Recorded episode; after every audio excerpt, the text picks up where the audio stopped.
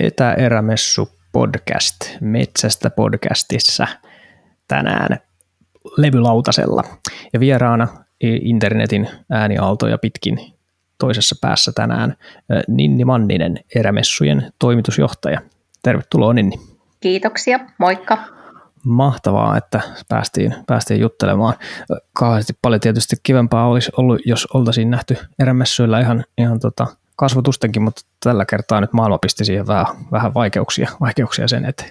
No näinpä, mutta kyllähän keleistä näkee, että on Riihmään erämessun vuosi. sekin, on, sekin on sellainen perinne. Joo, kyllä aina. Tämä, nämä rakennusviikot ja, ja tota, ennen erämessuja aika, niin yleensä aina nenä palaa siellä pihalla touhutessa. Mahtavaa. Nyt se on sitten palannut muuten pihalla Aivan. touhutessa.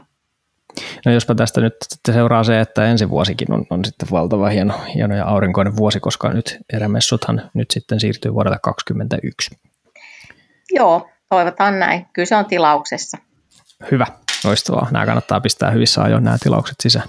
Kyllä. Mutta aloitetaan tosiaan tämä, tämä keskustelu vähän sillä, että käydään läpi eh, vähän sinun taustaa tässä henkilönä. Tietysti kiinnostaa kuulla sinusta enemmän erämessujen lisäksi. Tota, minkälainen erähistoria sulla on? Minkälainen eräharrastaja sinä olet? Mm, mä oon 50 nainen ja tota, Riihmältä kotosin ja olen suorittanut metsästäjäkortin, mutta en ole aktiivinen metsästäjä. Ja tota, mun lapsuuteni on viettänyt tuolla Lopen kesämökkimaisemissa. Isovanhemmat on Lopelta ja, ja tota, sieltä varmaan, varmaan tota, ne mun erä- ja luontosuhde niin on syntynyt siellä.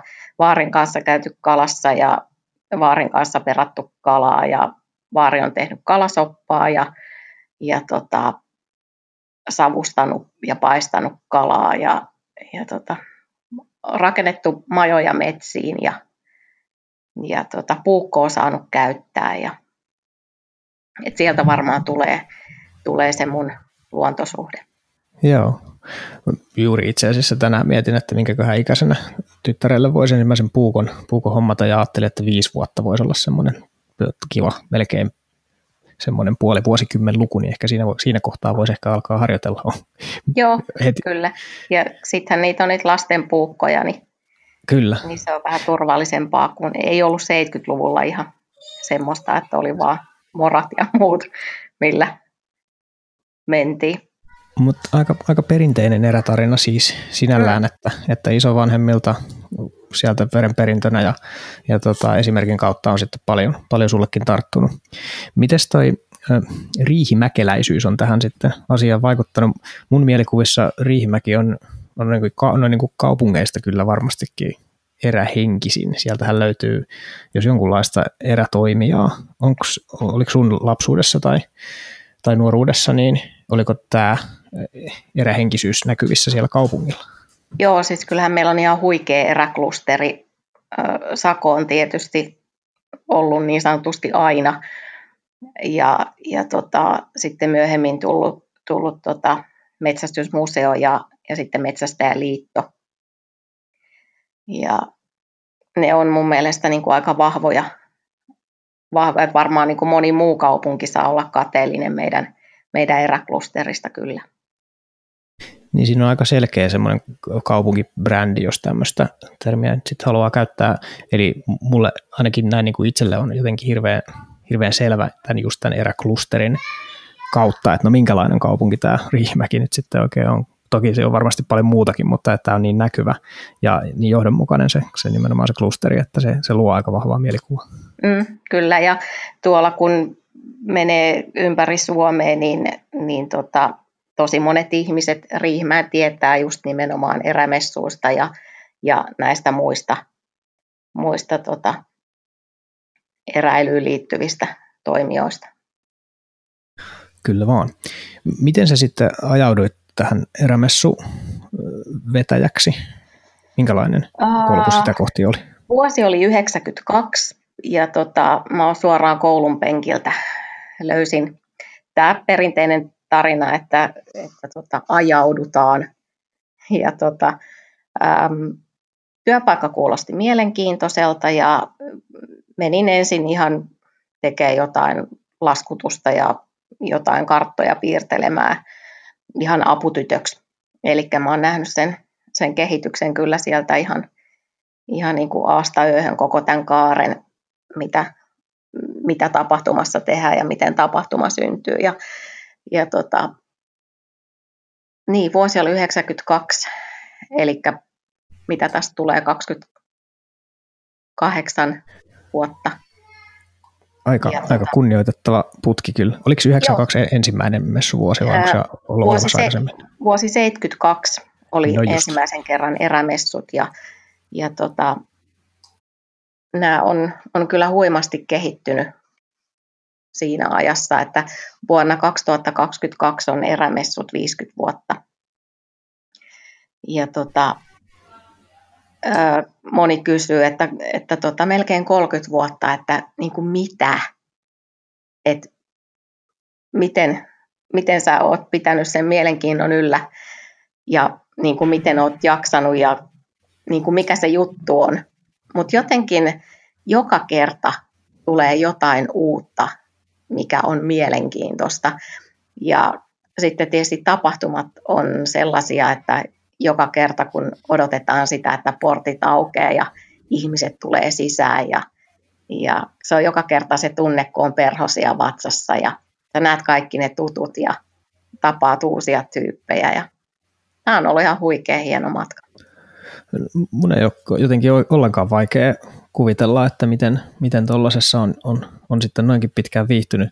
Toi on sinänsä mun mielestä hieno, hienolla tavalla vähän niin kuin erilainen ammatti moneen mm. verrattuna, että siinä on se semmoinen tietty syklisyys ja ennen kaikkea yhdessä tekeminen molemmat tosi vahvasti läsnä. Että toihan on tosi monimutkainen ja iso, iso kokonaisuus hallittavaksi. Siinä tarvitaan iso porukka, joka sitä sitten tekee ja, ja sitten se tähtää just nimenomaan semmoiseen yhteen isoon viikonloppuun ja se kulminoituu sitten siihen, jos siinä onnistuu, niin sitten sit sen voimalla kyllä varmasti jaksaa sitten kyllä pitkään.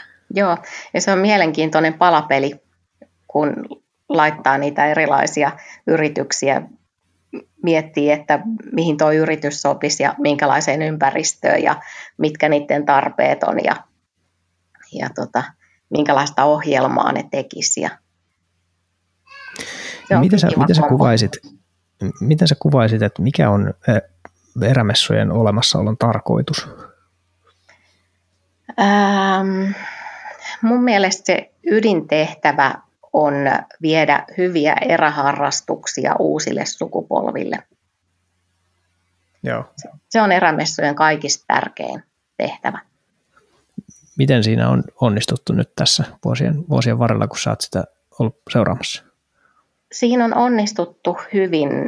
Eli jos miettii meidän kävijäprofiilia, niin, niin tota, se on suurin piirtein naisia 40, miehiä 60, vähän vajaa. Ja me ollaan nuorennuttu koko ajan ja koko ajan on tullut perheitä lisää, mistä mä oon ihan äärettömän iloinen. Eli tota, erämessut ei ehkä enää ole semmoinen miesten kesäinen ö, hauskanpitopaikka niin paljon kuin se on ehkä ollut joskus siellä 90-luvulla, vaan nyt sinne tullaan perheen kanssa ja ja tullaan hakemaan sitä tietoa ja taitoa ja ehkä etsimään niitä omia juuria, niitä isovanhempia ja sitä yhteistä tekemistä. Joo, toi on kyllä hieno, hieno kuulla ja, ja kyllä varmasti ihan, ihan totta, että siellä kun kävijänäkin on, on ollut, niin kyllä se semmoisena perhetapahtumana ennen kaikkea näyttää, näyttäytyy. Ja varmasti siellä se miehinen hauskanpito, johon viittasit, niin sekin edelleen siellä, siellä on ja ei sitä tarvitse pois siitä sinänsä mitenkään kitkeäkään, vaan, vaan että tuntuu, että se on ehkä kuin rikastunut ehkä se, se, se profiili, mutta toi on, toi on ehkä, ehkä yllättävä tosiaan, että, että siellä on niinkin, niinkin tasaväkinen se, se vaikkapa sukupuolijakauma. Joo. Onko, onko sen eteen tehty jotain ihan tiedostavia semmoisia liikkeitä, että, että miten sitä perheellisyyttä esimerkiksi on saatu enemmän sinne mukaan? Mm, mä en tiedä, onko se tietosta vai, mutta me ollaan, me ollaan kuitenkin pyritty siihen, että, että tota, me pyritään tavoittamaan oikeita harrastajia, niitä ihmisiä, ketä, ketä nämä kiinnostaa. Et sen takia meillä näyttelijäasettajat tekee tosi hyvin kauppaa, koska meillä käy just ne oikeat ihmiset, mitkä on kiinnostunut niistä tuotteista ja sisällöistä, mitä meillä on tarjota. Eli tota, ei ammuta niin kuin haulikolla ja tarjota kaikille kaikkea, vaan, vaan just nimenomaan, että ne on metsästykseen, kalastukseen ja retkeilyyn liittyviä asioita. Joo, se on varmasti kyllä, kyllä järkevää. Se on kävijällekin selvää, että mitä hän voi mm. sitten tässä, tästä tapahtumalta odottaa. Mutta varmasti myöskin, niin kuin sanoit, niin yritykselle kyllä myöskin ihan houkutteleva, houkutteleva tilaisuus, jos, jos tällä alalla on. Ja nyt kun kyllä. itsekin tässä jotenkin samaa yleisöä tässä tietyllä tavalla kirjailijana tavoittelen, niin kyllä ehdottomasti oli alkuvaiheesta heti selvää, että erämessut olisi semmoinen yhteistyökumppani, jonka kanssa olisi mahtava päästä tekemään, tekemään töitä, koska niin kuin sanoit, niin yleisö on kyllä, on kyllä todella oikein. Mm. Kyllä, ja nyt tuntuu tämän koronan aikana, että, että nimenomaan kaivataankin niitä, niitä ihmiskontakteja ja niin just nimenomaan näitä keskusteluja, että, että vaikka näitä tehdään tälleen sähköisesti, mutta, mutta kyllä se on, on eri asia siellä nuotiokahvin ääressä jutella niistä ja vaihtaa kuulumisia. No kyllä, kyllä todellakin täältäkin juuri parhaillaan kuuluu vähän sellaista, sellaista tausta, tausta ääntä, joka, ääniä. joka tota, kyllä saa välillä aina kaipaamaan sinne, sinne nuotion äärelle. Mutta onhan se, onhan se monia aistista niin. toimintaa aina. Et nyt meillä on tässä ääni käytössä ja se välittää tietysti minun mielestä paljon paremminkin merkityksiä kuin pelkkä teksti esimerkiksi. Niin. Mutta nyt kun me ei esimerkiksi nähdä tässä toisiamme, niin onhan tämä, onhan tämä hyvinkin erilaista kuin se, että jos jossain, jossain ihan, ihan tota kahvikupin kanssa sitten istuttaisiin auringonpaisteessa ja kaikki aistit olisi tosiaan käytössä. Niinpä. Minkälaiselle tota, ohjelmalle, jos sä jatkat tuota ajatusta vielä hetken, niin, niin minkälaiselle tuommoiselle eräohjelmalle tai tarjonnalle tuntuu nykyään sitten olevan kysyntää? No siellä on tietyt ö, peruselementit, mitkä musta tuntuu, että ei, ei ainakaan sen 30 vuoden aikana ole muuttunut yhtään mihinkään. Et esimerkiksi joku tota, vetikojaanan kalan käsittely, niin se on vuodesta toiseen vetää ihmisiä niin kuin aivan järjettömästi. Se kiinnostaa edelleenkin ihmisiä. Ja sitten koirat on semmoinen, ne on koko perheen juttu ja kaikki tykkää katsoa, kun noutajat noutaa. Se on hienon näköistä, kun koira ja ihminen toimii, toimii hyvin yhteen. Ja monilla naisilla metsästysharrastus onkin lähtenyt just niiden koirien kautta. Sitten on tietysti trofeenäyttelyt ja täytettyjen eläinten näyttelyt. Niitä on aina hieno katsoa ja tietysti niistä, ne ketkä niitä on trofeitansa sinne saanut näytteille, niin, niin heistä on tietysti hienoa kertoa niitä tarinoita ja, ja tota, näyttää niitä omia saavutuksiaan, vaikka se ei olekaan siinä se pääasia. Ja jousimetsästys, jousiammunta, ne on, mä arvostan itse ihan suuresti nimenomaan sitä tarkkuutta ja, ja sitä, sit, niin, oikeastaan niin kuin sitä, että mikä sisältyy siihen filosofiaan, lähdetään Joo. Joo, ja mä oon miettinyt myös, ja ihan siis kokenut, kokeillutkin käytännössä, että jousiammunnassahan on se valtava etu tuollaisessa esittelymielessä, että sen mm. jousiammunta radan pystyyn pistäminen esimerkiksi messualueella on täysin mahdollista, että tuli aseella hieman hankalampaa. Niin, kyllä. Niin se on aika näyttävää myöskin, että viimeksi, viimeksi niin. kun siellä tosiaan vierailin, niin siellähän oli, oli tota ihan ää, liikkuvaa maaliin ammuntaa, simulaattoriammuntaa ja taisi olla jotain kiekon, kiekon ammuntaa ihan niin kuin ilmastakin, mikä alkaa Joo. olla kyllä sitten jo ihan näyttävyys, näyttävyysmittarillakin varsin korkealla. Kyllä, ne on ihan käsittämättömän taitavia. Se on hienon näköistä. Kyllä. Sitten tota, nyt seuraaville messuille niin on, on tulossa tota, vielä isompana kuin aikaisemmin, niin, niin tota, fillarit läskipyörät, maastopyörät. Se on, musta tuntuu, että se on semmoinen, mikä, mikä on tässä muutamien kertojen aikana niin nostanut päätänsä tosi isosti. Ja täytyy sanoa, että on, on itsekin kyllä läskipyöräillyt tässä viime aikoina paljon enemmän kuin aikaisemmin, johtuen siitä, että kaikki muut liikuntamahdollisuudet, mitä yleensä harrastan, niin on, on tota vähemmällä, vähemmällä liekillä tällä hetkellä. Mm. Miten, sä, miten sä luulet, että tämä tämän korona-ajan eristys ja toisaalta sitten se luonnon läheisyys on, tai miten sä, miten sä luulet, että se vaikuttaa ihmisten, ihmisten ajatteluun noin niin kuin luontosuhteen osalta, että nythän, nythän tosiaan niin mm, luontokohteet, lenkkipolut, niin siellähän ihmiset nyt sitten viettää aikaa, koska se on turvallista ja mahdollista. Miltä tämä tulevaisuus sun mielestä näyttää? Mun mielestä se on erittäin hyvä ja erittäin tervetullut, että ihmiset etsii sitä mielenrauhaa sieltä metsästä. Mun mielestä se on niin kuin tässä hullussa ja kiireisessä maailmassa niin ehkä niitä ainoita hyviä asioita mennä metsään. Täytyy sanoa, että niin kuin lasten kannalta niin musta on ollut tosi hieno seurata sitä, että kun me ollaan tosiaan nyt oltu paljon enemmän tuossa Helsingin keskuspuistossa, joka nyt varsin, varsin metsäomainen mm. ympäristö kuitenkin on, eikä puisto sinällään ollenkaan, niin, niin niitä lapsia on tosi hieno seurata siellä, kun ne oppii, oppii sitten tota kiipeilemään ja, ja kulkemaan epätasaisessa maastossa ja, ja niin. löytää sieltä tekemistä. Et sitä mun, mun on ollut tosi, tosi mukava, mukava seurata, että toivon, että siitä heille joku kipinä tarttuu. Niin, kyllä. Ehdottomasti. Tässä vähän viittasitkin jo siihen, että, että tota, seuraavan vuoden suunnittelu tässä tietysti on varmasti jo, jo käynnissä. Minkälaisia nyt ikään kuin muutoksia tästä on nyt sitten tulossa tästä, että tämä ää, aika jouduttiin siirtämään, mitä on, mitä on jouduttu nyt sitten, sitten kirjoittamaan kokonaan uudestaan? Ää, sisällöt pysyy samana, ei keksitä pyörää uudestaan. Että varmaan jotain käytännön järjestelyjä joudutaan. En tiedä, minkälainen on maailma vuoden kuluttua. Et onko, tää, onko koronasta tullut uusia, uusia aaltoja ja eletäänkö meillä niin sanottua uutta normaalia vai miten tämä on edennyt, vaikea sanoa. Mutta mä luulen, että se ihmisten kohtaaminen, niin, niin ei se tule muuttumaan miksikään kuitenkaan. Ja toivotaan, että se on tosiaan mahdollista, että se on kyllä ja inhimillisen elämän kannalta tosi tärkeää.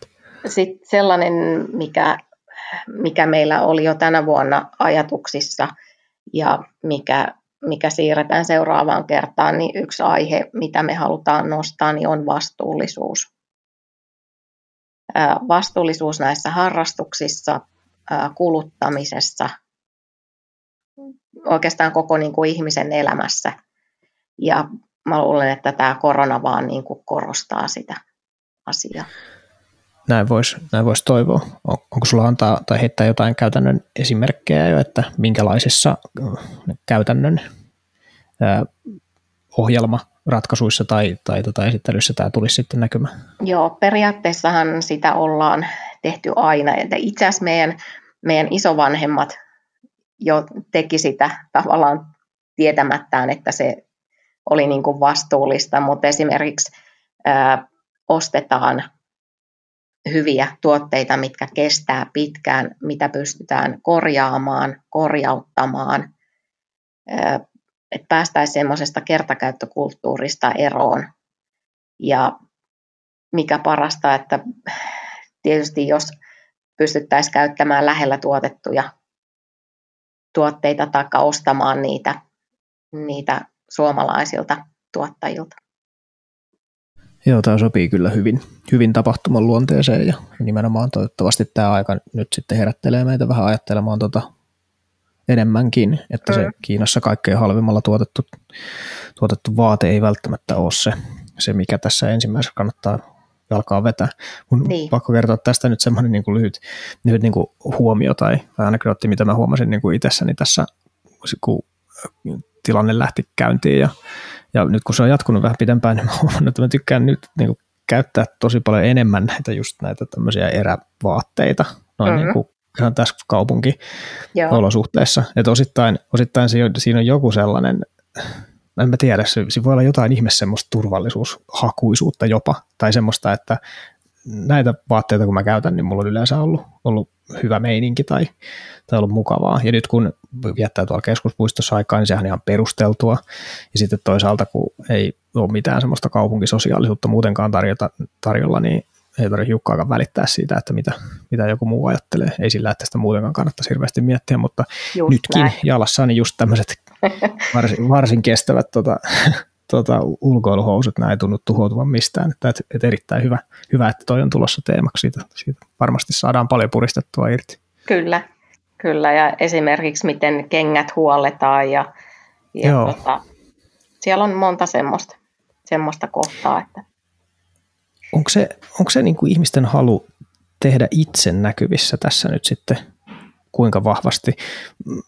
Musta tuntuu, että tuossa erähenkisyydessä ja siinä, mitä sä kuvasit tuossa vaikka perheiden halussa viettää aikaa yhdessä, niin siinähän on kaikessa se itse tekeminen vähän niin kuin keskiössä, mm. eikö vaan? Joo, kyllä.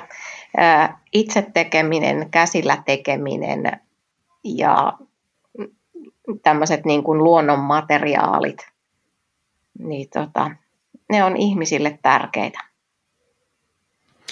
Joo, se tuo jotain vastapainoa siihen semmoiseen internet-arkeen, joka mm-hmm. sitten, vaikka, se on, vaikka se on koukuttavaa, niin se ei ole kauhean tyydyttävää. Niin, niinpä. Mä itse olen miettinyt tuossa paljon sitä, että joku niin kuin peuran nahan käsittely olisi semmoinen asia, mikä ehkä jossain vaiheessa olisi hauska, hauska niin kuin oppia, tai toivoisin, että ainakin joskus löytäisin jonkun semmoisen henkilön, joka niitä voisi, voisi mun puolesta sitä käsitellä, jos ei sitä itse kuitenkaan nyt niin kuin aina ei tehdä. Mutta se on ainakin yksi sellainen, mihin huomaan, että, että kiinnostaa. Joo, kyllä. Ja puukon tekemiset ja, ja tota, Joo. On. Onko, onko siellä ollut ihan, siis mä olen seurannut tässä nyt internetin hyviä puolia tietysti on se, että sieltä löytää kaikenlaista myöskin itseään kiinnostavaa, niin olen löytänyt ihan semmoisia ihan alusta asti niin kuin Malmin itse kaivane, kaivaneita tyyppejä, jotka sitten sen, sen takoo puukoksi asti, niin onko, onko tämän tyyppistä ohjelmaa mahdollisesti tiedossa vai käsitelläänkö enemmänkin sitä sellaista valmista terästä?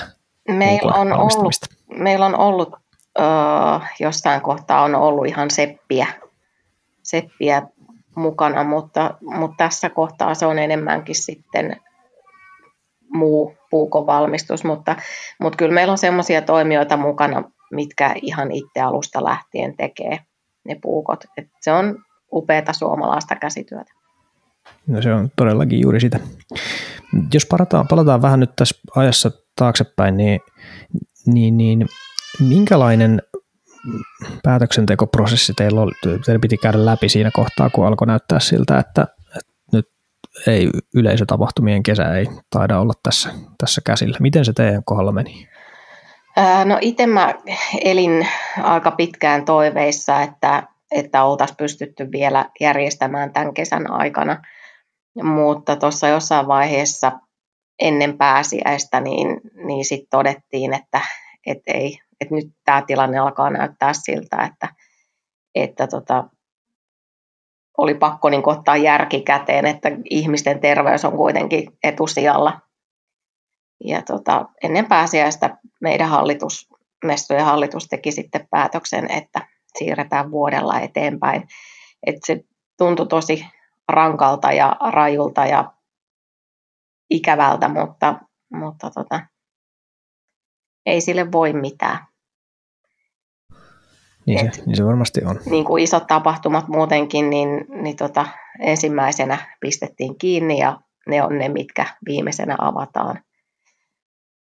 Että... Joo, ja todella, todella toivotaan, että, että tässä saadaan tilanteet vuoden aikana sillä tavalla hallintaan, että, että ni, mm. niihinkin päästään käsiksi. Että se varmasti sit lisää niiden arvoa sitten, kun se on mahdollista, että ihmisillä varmasti on kyllä ikävä, niin. ikävä ton tyyppisiä tilaisuuksia. Ja se oli kuitenkin, kuitenkin sitten, kun se päätös tehtiin, niin se tsemppiviestien määrä oli sellainen, että mua melkein vieläkin itkettää. Että se, se on niin kuin ihmiset on niin, kuin niin, niin uskomattoman ihania, et siinä kohtaa tuli niinku semmoinen fiilis, että joo, kyllä me selvitään tästä yhdessä.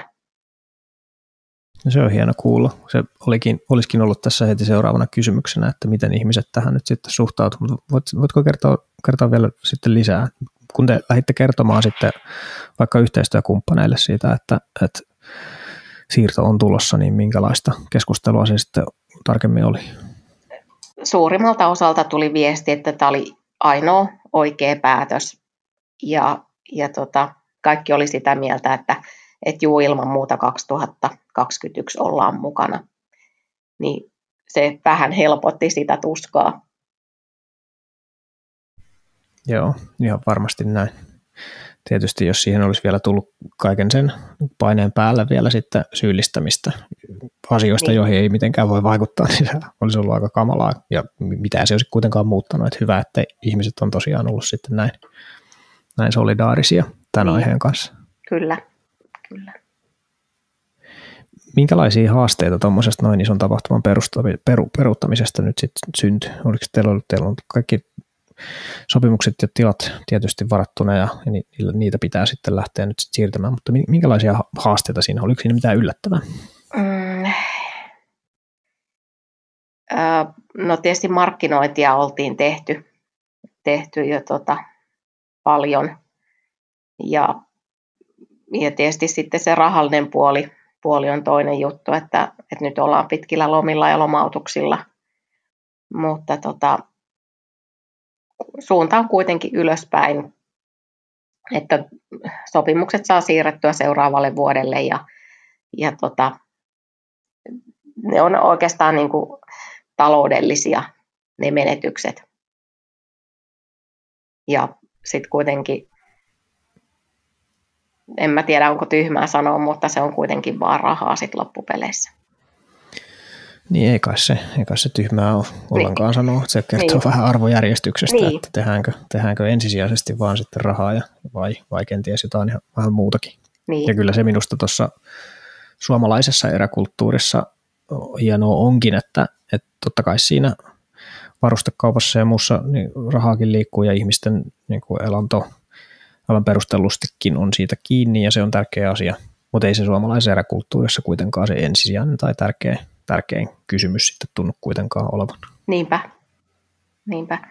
Et rahaa tarvitaan ja niin kuin se mahdollistaa asioita, mutta tota, ei kuitenkaan mennä sen raha edellä. Näin se on. Joku just hyvin sanonut, että se on vähän niin kuin hengittäminen, että, mm. että kyllä sitä hyvä olisi sitä ilmaa keuhkoissa olla, että jos ei ole, niin meininki vähän, vähän, vähän sakkaa, mutta harva kuitenkaan sitä mieltä on, että se hengittäminen mitenkään elämän tarkoitus sitten kuitenkaan on, että sitten pitäisi vähän muutakin elämässä olla, että se on niin. tärkeää. Ja niin kuin kyselit tuossa alussa, että just niin kuin omasta pitkästä urasta, niin, niin sekin on, ja mitä nykynuorisokin paljon sanoo, että, että kun tuntuu, että tekee jotain merkityksellistä, niin tässä työssä on saanut tuntea, että tekee merkityksellisiä hyviä asioita. Sekin on ollut varmaan yksi, yksi mikä on pitänyt tässä mukana. Minkälaisia merkityksellisiä asioita tai minkälaisissa hetkissä se merkitys on sulle sitten tullut eniten esiin? Ää, ihmisissä, ihmisten tarinoissa ja silloin kun saa palautetta, joku sydämestänsä kertoo, kertoo yritykset joko onnistumisista tai, tai tota, muista hyvistä asioista tai siitä fiiliksestä, mikä siellä on, niin ne on niitä hyviä juttuja. Mä luulen, että tuossa perheellisyydessäkin on aika paljon sitä merkityksellisyyttä kyllä tarjolla, että tosiaan nyt kun itsellä on kaksi pientä lasta ja paljonkin joutuu sitä pohtimaan, että miten niiden kanssa nyt sitten aikaa viettää sillä tavalla, että se olisi kaikille mieluisaa, niin sitten varmasti jos, jos ja kun niillä perheillä on mahdollisuus sitten kokeilla jotain uutta tai, tai mm. jotain, mikä niille, mikä niille lapsille sitten on mieluisaa ja siitä tulee sitten semmoista yhdessä tekemisen riemua ja ennen kaikkea sitä semmoista sukupolvien ylittävää yhteyttä, niin harva asia kyllä ihmiseläimelle merkityksellisempää on kuin se nimenomaan se yhteys. Niin. Moni multa kysyy, että no mitä erityistä teillä on lapsille, niin mä aina vastaan, että eh, meillä on lapsille ne ihan, ihan se sama tarjonta kuin aikuisillekin, että ei lapsia laiteta mihinkään karsinaan Joo, ihmettelemään jotain, vaan, vaan tota, että ne tekisi yhdessä niiden vanhempien kanssa. Tietysti ottaen just sen iän huomioon, mutta kokeilemaan jousiammuntaa, kokeilemaan kalastusta, kokeilemaan puukkoa, kokeilemaan tulen tekemistä. Ja mielestäni on toi... kuitenkin sitten semmoinen ympäristö, että, että siellä on niitä niin sanottuja ammattilaisia mukana, että, että jos on itse epävarma jostain asiasta, niin, niin löytyy sitten apuja ja neuvoja. Mielestäni osut tuossa kyllä tosi, tosi hyvin ytimeen. Että tämäkin on, on tosiaan teema, mitä vanhemmuudessa on paljon miettinyt, että, että miksi on niin, että nyt lapsista tehdään tosi paljon semmoisia vähän niin kuin kakkosluokan kansalaisia, että niitä suojellaan ihan kaikelta ja sitten kaikki tehdään jotenkin semmoiseksi lasten ateria mhm. taso, tason tavallaan, tavallaan tarjoiluksi. Kyllä. Että miksi, eikö ne voisi olla ihan jotenkin niillä taidoilla ja niillä rajoituksilla, mitä lapsilla tietenkin on, niin ihan täysvaltaisia jotenkin perheenjäseniä niin paljon kuin mahdollista. Niin, kyllä. Et mieluummin se, että se maistaa sitä muikkua kuin jotain lasten nauravaa nakkia. Pelkästään nakkia, se on niin. kyllä joku, mikä, joku erikoisuus, mikä siinä on siinä nakissa ja, nakissa ja niin. mutta ne vaan, ne vaan toimii. Niin. Eikä, siinä, eikä siinäkään siis väärää tietenkään, että kyllähän lapsit, lapsille lasten annoksia saa, saa tarjota, ei siinä pitää ongelmaa sinällään ole, mutta niin. minusta ne hienoimmat hetket vanhempana on just sellaisia, joissa ikään kokee, että no nyt, meillä, nyt me vähän niin kuin jaetaan jotain semmoista yhteistä, että nyt se lapsi tulee osaksi jotain semmoista, mikä on mulle tärkeää. Hmm. Niin siinä, siinä toi erä, erä, eräily ja metsästys, partio varmasti monelle tarjoaa ihan samanlaisia, samanlaisia kokemuksia, että sitä ollaan ikään kuin opetellaan olemaan yhteiskunnan osa, eikä, eikä semmoinen ää, oikeuksiltaan ja, ja rajoitettu niin. yksilö, joka pistetään johonkin pehmustettuun huoneeseen, ettei se vaan satuta itseensä. Niin, kyllä. Kyllä, kyllä meilläkin aikoinaan oli, oli erämessuilla, että lapset katto videoita yhdessä huoneessa. Se oli oikeasti aika kamalaa, kun näin jälkikäteen ajattelee. no, tulipa kokeiltua sekin sitten. Niin, kyllä. Ja on se ehkä, niin, en mä tiedä, ehkä siinä sitten vanhemmillekin on hyvä välillä taukoa taiko mahdollisuus antaa, niin. koska kyllähän se videolla onnistuu, mutta kieltämättä toi just mitä sanoit, että lapsille sama ohjelma kuin aikuisillekin, niin se on kyllä loistava, loistava filosofia minusta. Niin. Säkää siitä kiinni. Kyllä, ehdottomasti kyllä. Joo. No, mites jos me vähän tässä lopuksi vielä käytäisiin läpi sitä suomalaista eräkulttuuria ja metsästyskulttuuria erikseen. Mua kiinnostaa sun näkökulma tähän sen takia, että sä itse et ole aktiivinen metsästäjä, mutta sä kuitenkin seuraat tosi läheltä ja semmoisessa keskeisessä roolissa sen, sen kulttuurin kehittymistä ja olet seurannut sitä jo, jo nyt vuosikymmeniä, niin miten, miten suomalainen metsästyskulttuuri tällä hetkellä voi? Hmm, mun mielestä se voi hyvin. mä oon tosi iloinen, että se ei ole pelkästään vanhojen miesten harrastus. Ja että me saadaan nuoria ihmisiä mukaan, nuoria naisia.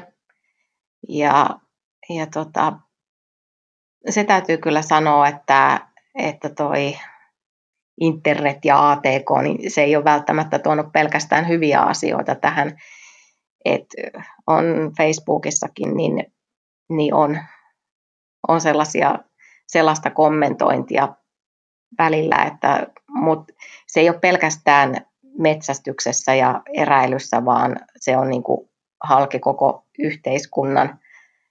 Eh, niin välillä on, on tosi raskasta lukea kyllä, kyllä tota, ihmisten haukkumista ja kommentointia, että itse toivoisin kyllä sellaista niin kuin suurempaa sydäntä ja niin kuin ymmärrystä toisten näkökulmia kohtaan. Joo, siinä on, siinä kohtaa maailmanhistoriassa tapahtui, tapahtui inhottavaan suuntaan niitä kahdos, kun, kun nämä sosiaalisen median yritykset, jotka varmaan tos, osiltaan toisaalta toimii tämänkin keskustelun levittämiskanavina, niin mm. ne ymmärsi, että, että ihmisten kiihtymyksestä ja, ja suuttumuksesta saa paljon enemmän huomiota irti kuin positiivisista asioista, että ihmisillä vaan on luontainen taipumus tarttua kiinni niihin erimielisyyksiin ja siihen, että joku on väärässä. Niin. Ja sitten kun sitä alettiin nostaa aktiivisesti esiin ihan sen takia, että se sitoo ihmisiä siihen palveluun ja näin ollen tuo parempia, parempia mainostuottoja, niin siinä mentiin kyllä, mentiin kyllä hiukan huonoon suuntaan. Mm, kyllä. Mutta sinänsä tämä tosiaan on nyt, niin kuin, että maailma metsästyksen ympärillä ikään kuin muuttuu, toi on semmoinen lieve ilmiö, mikä on olemassa, mutta, mutta itsessään se kulttuuri kyllä menee kuitenkin niin kuin eteenpäin tästä. tästä Joo, ehdottomasti. Ja, ja sitten tota, sit jos puhutaan niin kuin riistasta ja ruuasta, niin tota, näiden vuosien aikana, mitä, mitä seurannut, niin niin silloin 90-luvun alkupuolella tuntui, että se on niin kuin pienempien piirien arvostama ruoka. Mutta nyt kysyt lähestulkoon keneltä tahansa, niin kaikki arvostaa riistaa ruokana. Jopa, jopa tota, äh, osa, osa tota, mitkä muuten ei syö lihaa, niin, niin tota, hyväksyvät metsästetyn lihan. Kyllä vaan, se oli itselläkin isoimmista, yksi isoimmista oivalluksista tuossa, kun, kun niin kuin omia metsästyskeloja lähdin enemmän pyörittämään, oli se, että tosiaan että ihmiset, jotka on tiedostavia mm. syömisensä suhteen, niin ne on kyllä vahvasti liikkunut siihen suuntaan, että, että jos nyt lihaa syö, niin sitten itse metsästettyä ruokaa, niin sitä yhä harvempi nyt tässä kohtaa, kohtaa lähtee mitenkään ainakaan aggressiivisesti kyllä kritisoimaan. Kyllä niin. Siihen on tullut mun mielestä semmoista tiettyä realismia ehkä siihen keskusteluun siitä, että mistä ruoka nyt sitten tulee niin. mitä sen vaati saamiseksi sitten pitää, pitää tehdä. Ja myöskin, että mitä, jos, mitä tapahtuu, jos, jos sitten metsästystä ei vaikka sorkkaeläinten osalta tehtäisi lainkaan. Niin, kyllä. Kyllä. No mitä, mitä seuraavaksi, mitä, mitä nyt on tulossa? Mä oon miettinyt, niin jousimetsästys on ollut yksi ainakin tässä nyt tietysti omassa piirissäni selvästi ihmisiä kiinnostava juttu. Toki oma näkökulmani ihan on hyvinkin rajattu tämmöiseen kaupunki 30 IT-alatyyppinen näkökulma, että, että siitä, siitä ei tietysti koko totuutta voi vielä vetää, mutta, mutta minkälaiset teemat nyt tässä metsästyksessä sun näkökulman mukaan on nyt sitten seuraavaksi nousemassa esiin? Äh, oikeastaan kun ne teemat tulee sieltä harrastajilta, eli me nostetaan, me ollaan media, eli me nostetaan niitä asioita, mikä ihmisiä kiinnostaa.